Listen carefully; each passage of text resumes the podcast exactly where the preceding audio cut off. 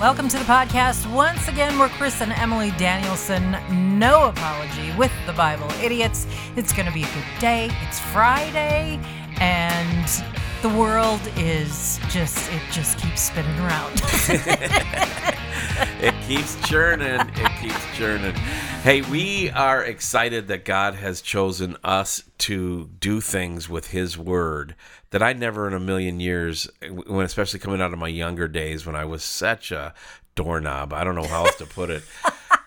and God has just worked in incredible ways for us to be apologists of the word. That means, you know, that we are actually defenders of the Bible. Mm-hmm. And we always use the phrase that we learned from our friend Russ Miller word for word, cover to cover. Yeah. You know, you can trust it. You can trust it. You can just trust the word. And we're going to forego mailbag today because there was a couple mailbag questions that, you know, I just, I want to do something different. And, okay. and the reason is, is that besides in the mailbag, these were kind of mailbag questions. I got a couple text messages and some verbal stuff on the phone with somebody out of state and then face to face with somebody from my church who's basically, in a nutshell, if I'm paraphrasing, they said, thanks for being the Bible idiot. And what that means is thanks for standing up for God's word. Because the question is, are we idiots for believing the Bible or would we be idiots not to? That's what started the documentary filming in 2014 all the way through its DVD release in 2016 and Paul says that's okay if I'm a fool for Christ because yeah. he means all things to me. And then you get into capture every thought for Christ, do all of these things. And it's like, do you want to make more movies? No, but I will. Do you want to preach every Sunday? No, but I will. Do you want to uh, write books? No, but I will. See, the sin nature, we don't want to do any of that stuff. But when God enters our heart and He says, "Do you want to preach every Sunday?" I'm like, "Yes, please." Yeah. And that's been my calling: is to share God's word anywhere and everywhere I can for the last 10, 15 years. And it's just been such a morphine, not not morphine. That's. say, where are we going with this? It has morphed. it's morphine. You get what okay, I'm saying? I gotcha. Okay. Uh. it's morphine for the soul. it's morphing. It's becoming something. It's constantly shifting into more and more and more that is for the glory of the kingdom and glory of the king. And every time that we try to have it shift or morph into another opportunity for us to do fill in the blank, make a movie, do a podcast, do a broadcast, uh, or what it just shrinks. Mm-hmm. And so it literally comes down to what is the intention of your heart. The Apostle Paul in Corinthians says that your intentions on Judgment Day will be tried by fire, and either it's going to come out like silver and gold, or it's going to be burned up like wood, hay, and stubble. That's what the Scripture says. Mm-hmm. And so it was just really nice to see and hear. And here's the thing that I want I want to share share with with you and I, Emily and I want you to know it's that when we hear people say stuff like that there's a tone about it that is giving glory to God. Yeah. And it's almost like oh you're the Bible lady it's almost like well if you can do it you're so lame and pathetic then maybe I can do it. and they don't come true. out and say that. No, but they don't. But, but yeah. that's kind of the way I feel it's implied. Yeah. Does it make sense? Yeah. And so the mailbag this week is a handful of people basically saying, "Thanks for being the Bible idiot. Thanks for going out front and not caring who says what. You're going to stand on the authority of God's word. You're going to trust it word for word and cover to cover." You know, don't you really get a sense, Chris, that we're being called to really stand on what we believe? I mean, it's like God is really sifting people to see are you real or are you Memorex? Are you with me or are you not with me? Right. Are you playing church or are you really a part of the church? And that body of Christ, you know, when there's a when there's a cell, a foreign cell in that body, um, it can it has the potential to do some some major damage and do some harm, and so it has to be uh, it has to rid itself periodically, purge itself of those. What do you want to call them? You know, the, just those cancerous type cells. And so, even though it's difficult and it's hard, and you can maybe lose a friend or two, or, or find out somebody else really sees things very different than what the Bible says. It, it it's you know sad. That's too bad. Mm-hmm but it's necessary number 1 and you come out healthier and stronger number 2. So that's what I really think is going on is there there's just a sifting, there's a cleansing, there's a purging that has to happen, a pruning Yeah. really. And it has I don't to like happen. the pruning thing. It's not comfortable, is it? No, it? and when the sifting happens, I hope that I come out the other side of the sifter. you want to actually stay in the sieve. You, you- Yeah. yeah, yeah. Hey, A.W. Tozer, a man of God, says this "Is a quote I believe the time is coming when we will not be able to take our Christianity as casually as we do now. Yeah. I posted that on my personal Facebook page and got a lot of likes, a lot of shares. A lot of people are commenting that, hey, we are at that time now. Yeah.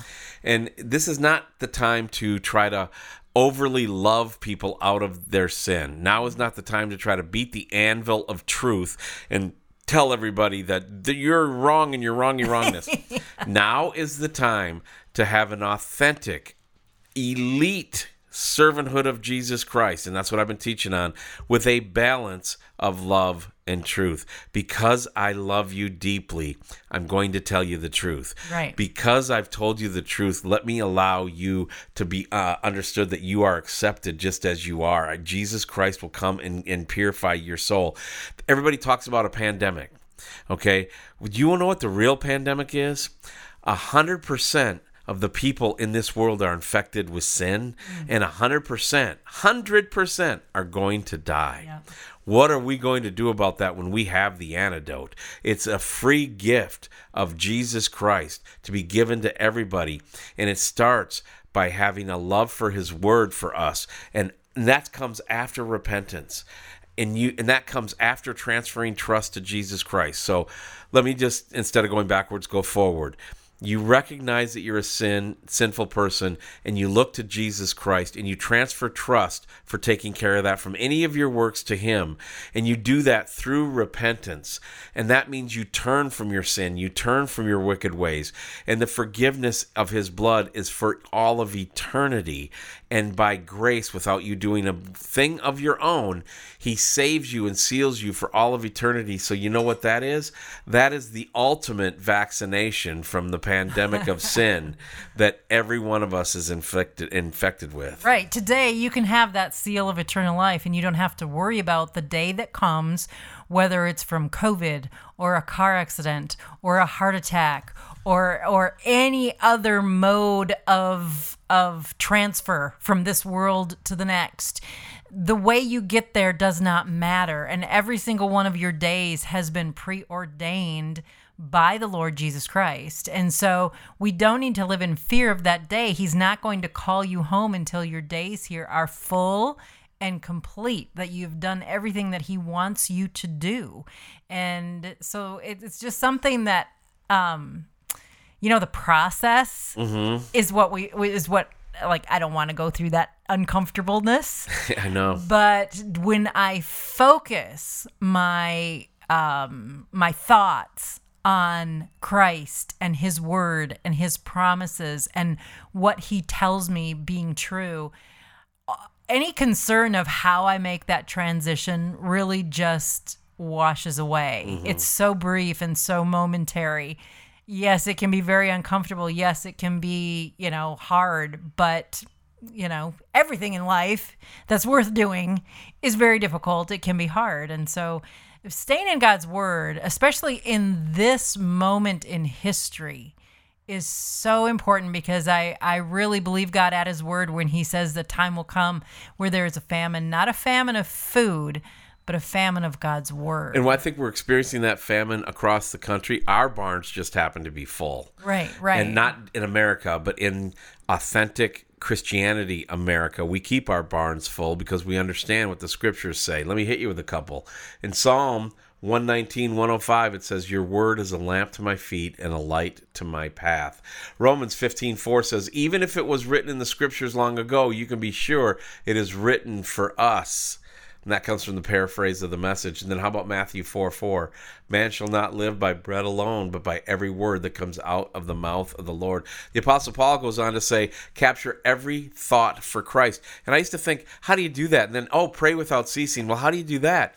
The idea is to be so immersed in your love of Jesus Christ and the forgiveness that He's given you that you live out for Him in a way that you can't conjure up on your own. He gives it to you abundantly, and you just seek Him, ask, knock, seek, and He adds it on to you. Absolutely. You know, when I get into God's Word and I start reading what He's done and what He has promised, and how he thinks of things and how he sees things.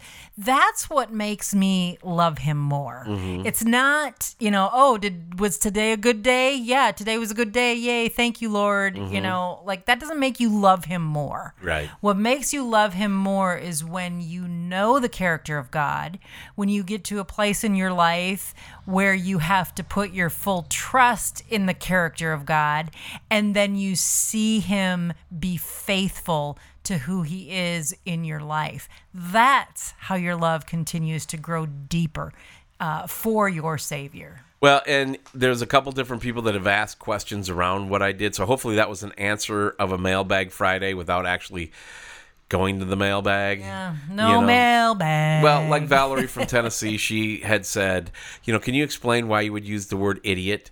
When you're supposed to be a Bible scholar. Oh, right. And so you, you add that with the other things that I said at the beginning of the program. You understand? I'm trying to answer everybody in one swoop. Right. But just to get more specific with Valerie, I'm not a Bible scholar. I'm I'm just a dude who has studied it for a long time, written some books, and I preach I preach as many times as God will open the door for me. Yeah. Uh, if and I am that blue collar knuckle dragger knuckle dragger from the neighborhood. That's my that's my milieu. That's what yeah. I come from, and I don't shy away from it. I embrace it, and a lot of people called me an idiot for believing the Bible, so I'm like, that's fine. I'll take that moniker. It doesn't bother me. Well, the Bible says that the cross, the message of the cross, is power for those who are being saved. Mm-hmm. So when you hear that message of the cross over and over, does it strengthen you? Does it encourage you? Do you feel loved when you hear that message over? And over again? Or do you look on that message and you just think, how foolish? And that, that's what it is. To those who are perishing, the message of the cross is foolish. In other words, non believers will view believers as fools. An idiot is just a nut is it's a synonym synonym. It's not any worse of a of a word or or bad of a word than, mm-hmm. than fool. You're a fool. And and that's what the Bible says. It, it is foolishness to those who are perishing. And so that's how the world is going to perceive us as foolish for putting our trust in Jesus or an idiot for believing the Bible. We got a lot coming up in the next couple weeks. Be praying for us. Share this podcast with your friends. That's probably how Valerie found out. She probably called her friend and said, Why did you introduce me to those guys? I'm a whole homeschool mom. I don't know if she is or not, but you know, I we don't use idiot in this house. We've heard that many times. Look, we appreciate it. We want to grow this podcast because Jesus is calling us to it. So hopefully it's an encouragement to you. And if it is, or if you have questions, or if you have anything you want to say, good, bad, or otherwise, my email address is at BibleIdiots.com in the upper left hand corner. If some reason you go to that site and you don't get through, it's because we are updating it. Some really cool things are coming. Uh, but if you do get through, that's the email address. Shoot me a note, and we'll we'll get on with it next Friday and more mailbag. So, on behalf of my best friend and bride, Emily, my name is Chris. You have a great weekend. Get into the Word of God today and go and serve your King.